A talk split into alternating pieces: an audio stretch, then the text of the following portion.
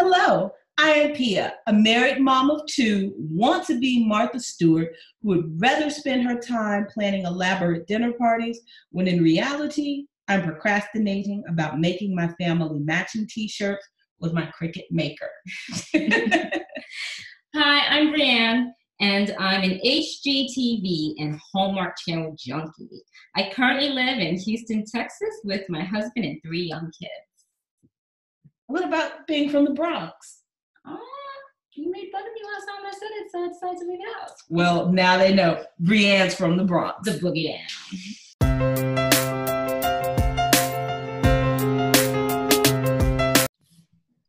Hello, Brianne. How are you? I haven't seen you in forever. Yeah, I mean, I'm doing well in the situation that we're all in. I think I'm hanging in there. Well, Emmanuel told Andrew today, he started coughing. He says, Andrew, now you have coronavirus. Oh, my goodness. So they are... Well, good for you for vocabulary. Yeah. It is. And every time I tell him that we can't go somewhere, he says, why? Because of coronavirus? Because of coronavirus?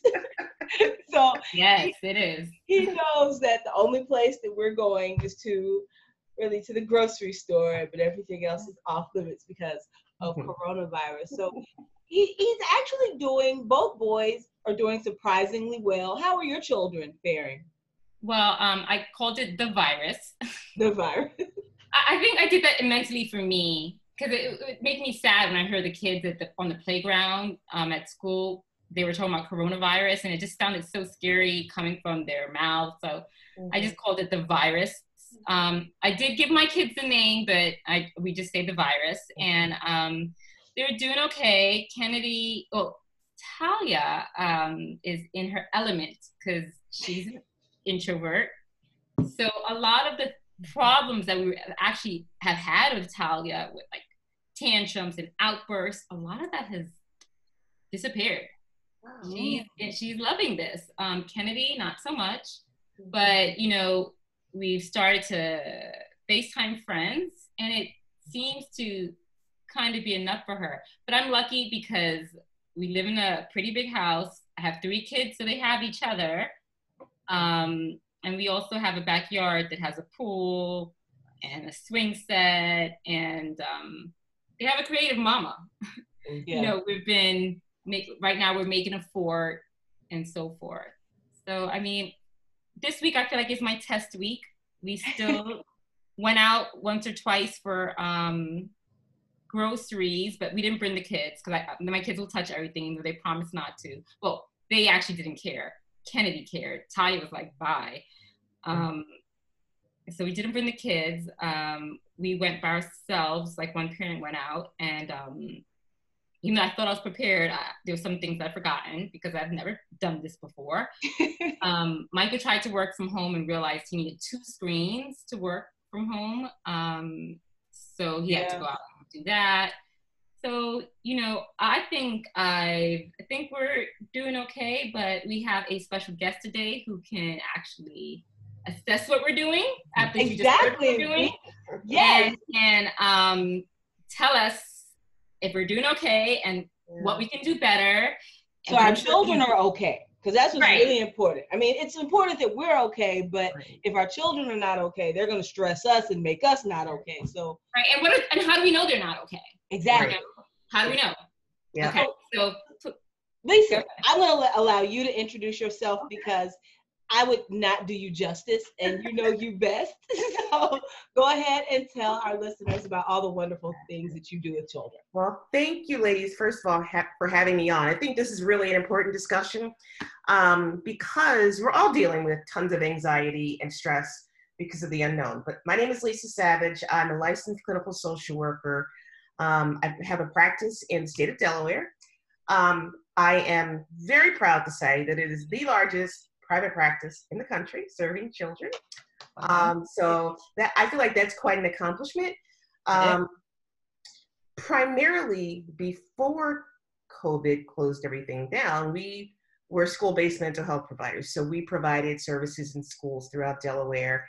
And pretty busy because what we're finding is that children and adolescents have growing mental health needs. And so my practice has grown to be as big as it is because the need is huge, and there are not that many people out there doing that work with kids, that want to work with children, and we do, and we love it. So that's a little bit about my background. I live in Baltimore, so I am not sheltered in place, but doing social distancing. So I haven't been to my office in a week, and I don't plan on going back there. I shut my office down on Monday. So we're doing all virtual mental health now, and it's actually going really quite well. Even with the children, how does that look with children for children? Yeah, so you really have to be creative, but you can do play therapy with kids. We use Zoom, so we can share the screen. We can show them videos about anxiety, behavior problems, social skills, that kind of thing. So you just have to be a little bit more creative now. Young kids have short attention spans, so we may work partly with their parents, because parents are home too, and then the other part with the child. If it's a really young kid, so kids ages 2 to 7, the only therapy we do with them is a specialized play therapy, which is very amenable to doing online, because it's a play therapy that the parent actually does. It's called parent-child interaction therapy. And it's very effective, and you can do it from the comfort of people's homes. So for those younger kids, that's the only therapy that we offer them, just because it's so good. And then the other children and adolescents, of course, they love this medium. They, they're fine with it. But kids who are like in that in-between stage, we're just really creative. So we may be doing some bibliotherapy with them. We may be emailing them worksheets to work on that are therapy related, and then processing those when we see them online. Did you say bibliotherapy? Uh-huh. Would you explain that for our listeners? Yeah, so bibliotherapy is actually giving people readings to do about a specific issue. So yeah, if it's a child that's dealing with grief, well, we may say, you can read this book. Depending on the child's level of development, we might break it down a little bit more, like read this page and then give them a worksheet that corresponds to that page. So I'm looking around my office because I have tons of books and stuff on my desk, because I was pulling it out today, looking at things that I could actually send to people that I'm working with. But it's a form of self-help, so to speak, but the person brings back the material that you've given them, and then we work through that in the actual session. Okay. So we have to be creative because I suspect that school is done for the rest of the school year. I don't see how anybody's going to go back to school until at the earliest the fall. So we had all these children and adolescents and families who are going to need services. And the continuity of their services, primarily because of COVID. I mean, the anxiety about it is extremely high. So we didn't want to, of course, we couldn't just abandon our clients, but we wanted to make sure that we offered them a reasonable way of getting their mental health needs met during this hiatus, which is going to be a long time. So what are some things that we can do to help our children with anxiety? First of all, how do you even know your child has it? Yeah, good question. And that's going to look different based on their age and stage of development. But I'll tell you, anxiety in children, that's probably one of the most major conditions that we're dealing with, is anxiety. So in younger kids, because they're not able to verbalize as well as adolescents, you're going to see acting out behavior. You're going to see they may be fearful of certain circumstances. They might not want to sleep alone in their bedroom. You might see some regressive behaviors like thumb sucking, bedwetting, that kind of thing. Acting out, I always rule out anxiety first before we call it, conduct disorder, ADHD. We always rule that out. Some kids are more vulnerable to it. It may depend on family history, or it could just depend on that child's personality that makes that child more vulnerable. In adolescence, you're going to see a lot of anger. You may see them experimenting with substances like drinking, smoking weed. They may be avoiding school. That's a red flag. When I worked in the middle school, we saw this a lot in boys. School avoidance, wouldn't get out, wouldn't go to school. It was anxiety. How do you figure that out? Like, okay, like what do you do? Not how do you figure it out? What do you do at that point? So what do we do? Recognized it, like if your child starts bedwetting or they're refusing to do homeschool, which I'm sure a lot of them will, mm-hmm. you know, what do you do at that point? So I think it's important and particularly related to what we're dealing with this pandemic is to really just ask your kid, how are you feeling? And kids are going to have, younger kids are going to have a hard time putting into words the words, I feel anxious, I feel nervous. But what I always like to ask kids is, let's draw a picture, and they can do like a stick figure. Now, point to where you feel this discomfort. Tell me, tell Miss Lisa, and a lot of times it's their belly or their head. And they'll say, I feel it right here. Can you color it? What color is that discomfort? And they can color it whatever color they want. But if you know your child and you know what their natural disposition is, there's always going to be red flags that pop out to you as a parent that says, something's not quite right. Something isn't right. And so the first thing I always do is talk to your kid. How are you feeling on the inside? The other thing that I've been encouraging more, and this is kind of hard for an anxious person, is it's okay to feel whatever feelings you're having. It's right. Okay. Let's put a name to it. Is it nervousness? Are you uncomfortable? Are you afraid? When you can, and then you can say, it's okay to feel that feeling. It's not going to last forever. On a scale from 1 to 10, 1 being you're not feeling it at all, and 10, it's the worst feeling ever. Where do you fall? And obviously that's going to be for your preteens and your teens. With your little ones, you're going to want them to be able to draw it out or get a book on anxiety and help them to understand what those uncomfortable feelings are. We also use assessments. So there's one called the Spence Anxiety Scale. And that there's one for younger kids, there's one for older kids, and then there's one for parents. So I like to use those when a parent of a young kid comes in and they're expressing symptoms that seem to be anxiety. I will get the parent and the child to complete it. Now, with really young kids, you're going to have to read it to them. And I can send you guys a copy of this, Pia. I can send you a copy of the Spence Anxiety Scale. But when we look at what the kid reports and what the parent reports, it helps us to be able to draw the conclusion about this child is experiencing anxiety. Okay. And also how severe it is, too. Okay? So when you talk about coronavirus, even if your kid isn't talking about it, verbalizing, like your kids, it sounds like they are. You want to ask your kid, how are you feeling about this germ that's going around? And use language, obviously, based on their level of development. But, you know, we've been talking a lot about the virus, you know, or corona. How do you feel about it? Like, what do you think it is? And really just try to engage them in a conversation about their thoughts. What have they heard? What do they think is going to happen? The first week of us being on social isolation, it's kind of fun, you know, we're mm-hmm. hanging out, doing things, but the second, third, fourth week, it's going to start to get challenging.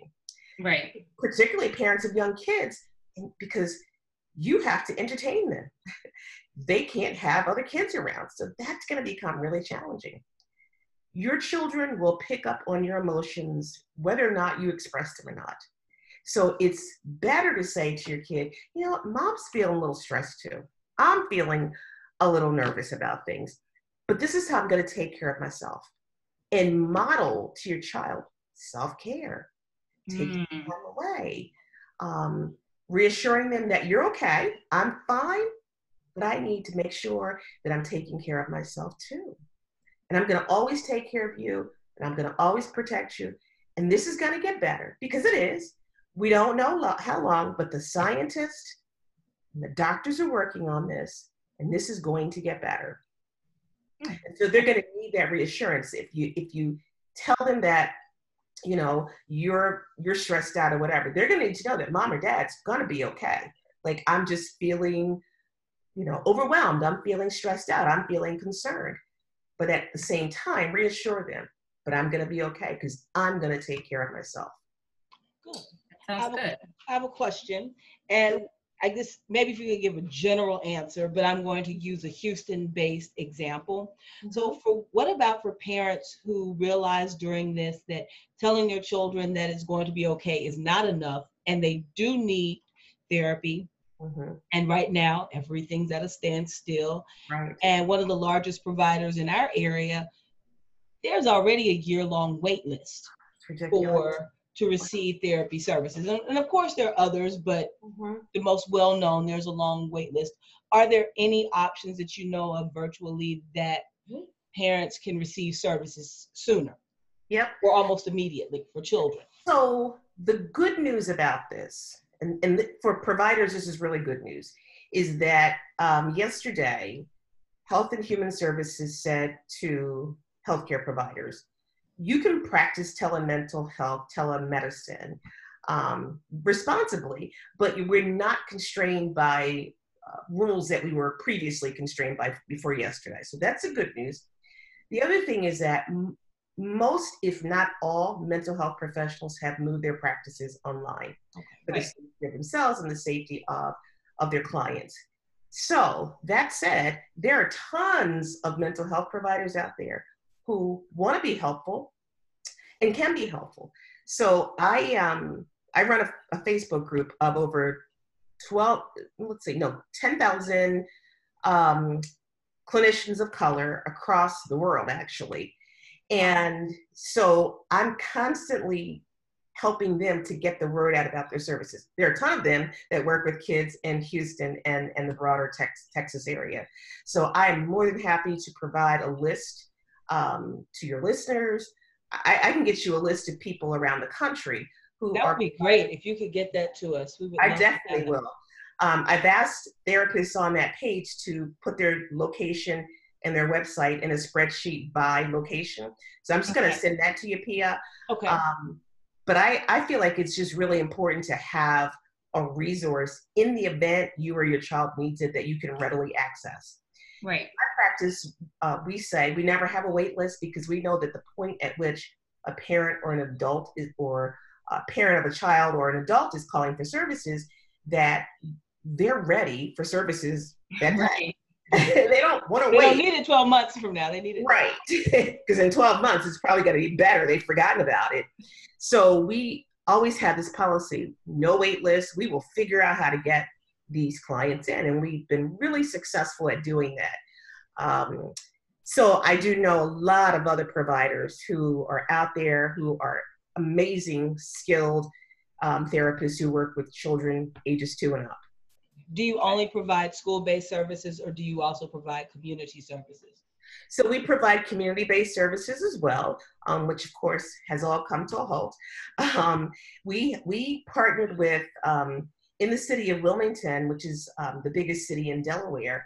We partnered with the Police Athletic League and a couple of other community agencies, and also Head Start. So we embedded therapists in those locations as well. Okay.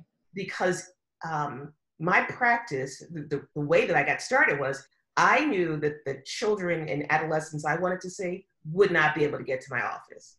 At the time that I started, Delaware's public transportation system was awful. And I was like, these kids are not gonna be able to get to me. So I knew I had to get out into the community. And so that's how I started. I started going to schools, and then before I knew it, it was growing and growing and growing to now we have 47 therapists working in the practice. Never was my plan, of course. I didn't have the foresight to see all this, but I knew that I needed to create a practice that was going to reach children and adolescents that I wanted to see. So yeah, we're community based. It's hard right now because people that we work with tend to be marginalized communities. So even trying to access something like Zoom, my people are struggling to figure this all out. So when Health and Human Services said, you can use FaceTime, You can use, you know, other means. I was like, oh, great, because my kids know FaceTime. They all got an iPhone, you know, they know FaceTime. They also said you could do phone sessions too. Teenagers love talking on the phone. So, I'm sorry. I was just going to say, so when they opened that up, I was like, oh, good. That means more of the people that we work with are going to be able to still see their therapist. Right. I have a question. So I, like, someone asked me, so how's it going? And I said, well, I feel like this week was practice week. Next week is the real week. Yeah. And you also said this week was a fun week, you know, we're all excited to be here, but I mean, there's still a lot of emotions, we call them big emotions, that's right. The breakdowns and so forth. But how do, like, starting Monday, you know, parents are going to be back at work. I'll, you know, my husband's going to be in the office. I'm fortunate enough to be, or unfortunate enough, to be with my kids all day by myself. You know, wow. How do I start Monday off? Like, how do I, you know, start the day off and try to get out some of the big emotions and feelings before we actually start the homeschooling session? Because what happens is that everything is always great until mommy has an agenda. And then they're like, ah! The big emotions. I'm like, you didn't have it when we were eating, you know, cereal. Right. You didn't have it on the morning walk. Right. You know, none of that happened. Right. But it's now when it's time to do, you know. And lots of autonomy. Right. Exactly. So what you do is you give that back to them and you say to them, listen, guys, we got to get through this week together.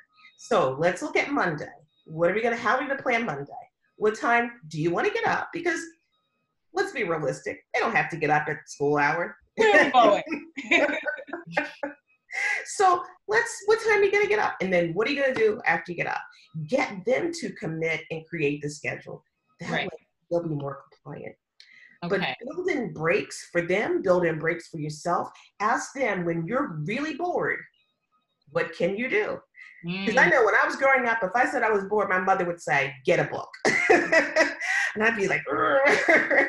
That's a good one. When you're bored, what can you do? So figure it out before it actually happens. Plan for it. But also give yourself tons of grace, because guess what? Even the best made plans are sure to have some glitches. But I'm telling people, you're doing the best that you know how. And so are your kids. They really are doing the best that they know how. It's difficult. It's stressful. They've lost their pattern, so to speak. They have. Yeah, they really have. Their world is just turned upside down. They need that stability that they're used to, even though they fight it every morning. They need, like, the bath, how they fight the bath, but once they're in the bath, they fight to get out the bath. Right. Make sure, I mean, they could still go outside. You know, you said you have a nice backyard. Let them go out and have fun. You know, obviously some learning's got to take place in there, but everything can become a learning opportunity. You know, so if you're cooking, you know, it's all about math, reading, you know, directions and following directions and paying attention. So try to integrate some of the learning experiences in the everyday things that you do. Right. That will help, but really engage your kids, because they're old enough to say, you know, I kind of want to do this today, Mom, and then plan it out. And then they can have a day where it's a free for all, or, you know, half a day free for all, however you guys, it works for your lifestyle. But you're right. After a while, it's going to become quite, like, draining. So you don't want to put so much pressure on yourself, because we're in this for the long haul. This is not going to be, I mean, these kids are not going back to school. We don't want to burn out in that first week. Right. Yep. I have a question. So the first day, like, there was this online schedule that went out, right, on Facebook. Everyone saw it. I loved it. Showed it to my kids. They loved it, because one of my second daughter loves schedules. My first daughter, not so much. Okay. But so they looked at the schedule, and I told them, this is just, we're going to look at the schedule. We're going to kind of follow it. We're going to be fluid with it. We're going to make some adjustments where we don't like it and, you know, make it our own. Yeah. That's what we were doing last week. And in the schedule, it says 9 a.m., go for a family walk. And the kids love the schedule. Where's the schedule? Where's the schedule, Mommy? What are we doing next? Where's the schedule? Okay. And so like, we go for a family walk. So 9 a.m., we start with our first family walk. And we're going for the family walk. The walk started great until we got to a friend's house. And they wanted to knock on the door. Yeah, of course. And it was a breakdown. Yeah. And I don't know. Mm-hmm. I didn't know what to say. Well, I said, you know, we can't go because of the coronavirus, and we have to speak to the mother, and you know, I have to speak to the mother first and see if it's okay for you to wave to her child at the door. And so the next house we went, and I didn't have that mother's phone number at the time. Mm-hmm. The next house coming up, I had the mother's phone number, so I text the mother. She was like, okay, but it was the saddest thing to see the kids far from each other just waiting. I think I felt like I don't want to text anyone ever again. I don't want to see any of you ever again. It broke our heart. It was just heartbreaking. Of course. And then my daughter was screaming, it's my fault. I'm the one who took them out of school. And she goes, oh, well, it's not my fault. And I let her cry and scream. Yeah, and that's right. Mm-hmm. Walked home with a crying, screaming child that kept on saying she was going to run away to the friend's house, but I did not let her knock on the door because of course, that was the major issue. And like, how do you? What was I like? That's all I did. I didn't know what to do. I was like, you know, it's okay to have big feelings. You can be upset about this, you know, but we're gonna have to continue walking. Yeah. So, have you talked to them about social isolation and what that means? I guess I really didn't. No, you're right. I didn't. You might want to talk to them and say, this is what social isolation is. You can even draw a picture of a stick figure. So one person's here, one person's here. And that's how far you have to stay apart. And then get them to talk about why it's important. Right. Like how do the germs spread to one another? How long, if a person touches your hand and you don't wash your hand, how long does that germ stay on your hand and it can make you sick? That's why we create this distance. And so that might help, because it sounds like maybe she's got a little bit of anxiety. I can't diagnose her, obviously, but maybe she's got a little bit of anxiety about things not being the norm. Right. And so now she sees her friend's house and she's like, oh, you know, I want to do the normal thing. And that might have... It wasn't even like a friend that we ever knocked on his door before. I said to Mom, I was like, I guess my kid loves your kid more than I realized. Right. But again, for your daughter at that moment, it meant something. It did. It sure did. She had to brought it up again. That's how much I knew she didn't care about that kid, but... Right. So you can say, you know, as you're talking about what social distance means, so when you see your friends on the street, you're going to really want to go play with them. Like when I see my friends, I really want to hug them, but I know I go, whoa, I can't do that. And it's not being rude. It's about keeping your friends safe and it's about keeping you safe. So you can wave, you can FaceTime your friend, you can text them, you can write them a letter. We can take it down to their house and put it in their mailbox, but you have to stay this far apart. And that's just the way it's going to be for a long time. And no, I don't like it either. And you don't have to like it. The letter thing, right? And so common sense. Yeah. Yeah. There you go. There you go. I didn't hear what you said, Pia. I said it's common. It's so common sense. It seems. Right.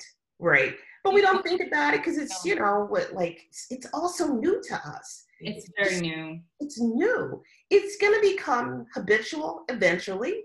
Right. I was at a party last week, and before the party, I texted everybody and said, no hugging, no touching, no handshaking. And when I saw my good friend, the first thing we did was, and we went to hug, and then, oh yeah, that's right, we can't touch. So it, you know, it's a natural instinct, but it's right now, it's just too risky. Right. It's too risky. Because I did talk to them about being separate from each other because of the germs. Mm-hmm. But obviously I need to talk about it more. Yeah, especially with friends, because they're going to miss their friends. They really are. You know, the CDC is not recommending sleepovers, you know, or anything like that. And that's hard to take kids who are so used to being with their friends and saying, sorry, guys, you can't even go over to this person's house. And no, we cannot have friends here because you really can't. It's so risky. Right. Lots of things are changing for all of us. So as we navigate these waters, we're going to come across things that we didn't expect. We didn't anticipate that we're going to have to make some hard decisions about, and so are your kids. But you have to say to them, it's my job to keep you safe. And I know you're not going to like it, but when we get through this, we're going to all be glad that we didn't get sick. And that's the important thing. And unfortunately, kids are getting this virus too. We had once thought they weren't, but they are. So it just kind of at some point, yeah. The kid, a 5-year-old in DC has it. You know, it's quite scary. So it's more important now that we just really reinforce these new norms with our kids. Right, and even have it and have that understanding with your partner as well. Mm-hmm. Oh, absolutely. That's the thing. I'm like, we also have to have these discussions you're talking about having with my children. I know I have to have with my husband. Yes. Because, yes. You know, he was like, well, we just can't tell these people we don't want to hang out with them. I'm like, yes, we can. We have to. There's something, you know, I'm like, I want to let you know the neighbors have some, their families over. We can't play with them, Michael. Right. We can't. Exactly. I know that right. This is my husband I'm talking to. I know you had that conversation with Michael, but you can't go over and play with them. Nope. Sorry, you can't. You can't. You absolutely cannot. And like I know with my husband, he was coming in the house and not taking off his shoes. And I would meet him down at the garage door and be like, mm-mm, you're not coming in here. Take the, and it, you know, for a while he was like, you know, like kind of like, okay, Lisa. But I was like, no, sir. Because I had just had the house clean and had it Clorox down. I was like, you're not checking any germs in here. Exactly. So it's a shift. It is a, it's a shift. It's important to remind people that we care about and who we live with of the new rules, because it's easy to kind of fall back into, you know, the comfortable state and the way we used to do things. But the more we remind people, the more they're going to remember, oh yeah, I got to wash my hands. I got to take my shoes off. I got to wipe down my computer. So it's, while it might seem to be a pain to have to remind another adult, it actually helps. It made me realize that, like, we have to be a team on this. Yeah. Can you imagine parents who they share custody of their kids and how that can sometimes be extremely conflictual? Yeah. So do you have any advice for those parents listening in this situation right now who share custody? It's got to be adults in the situation. And, and the bottom line is it's about their kids' well-being. And so they've got to grow up and be adults and figure out how they can get along for the sake of their kids being safe. And so what happens at one house should absolutely happen at the other house, and the parents should agree on what that looks like. If they can't talk about it, put it in writing and negotiate it. But there's some things that are non-negotiable, like social isolation, hand washing. Those things are not negotiable. Having friends over, can't do it now. And so parents who are high conflict really have to agree that it's a matter of life or death, because it is. And so if we've never agreed before, we are absolutely going to get on the same page about this.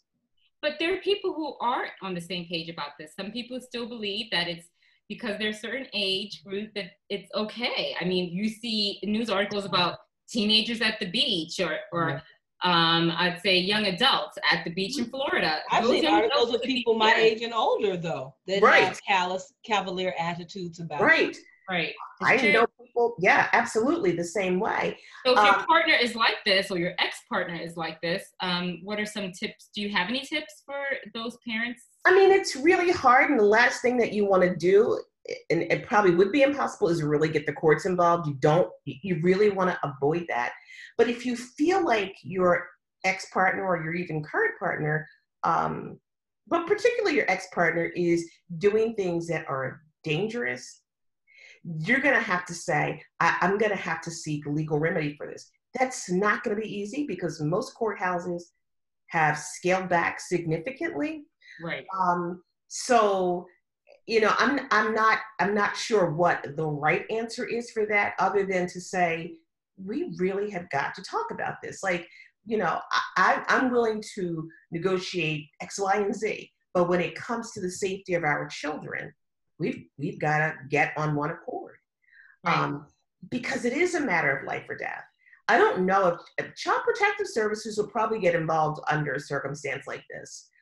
If one parent is not social distancing and having, relatives over and not social isolating, I'm believing that because it's life or death, that Child Protective Services would get involved.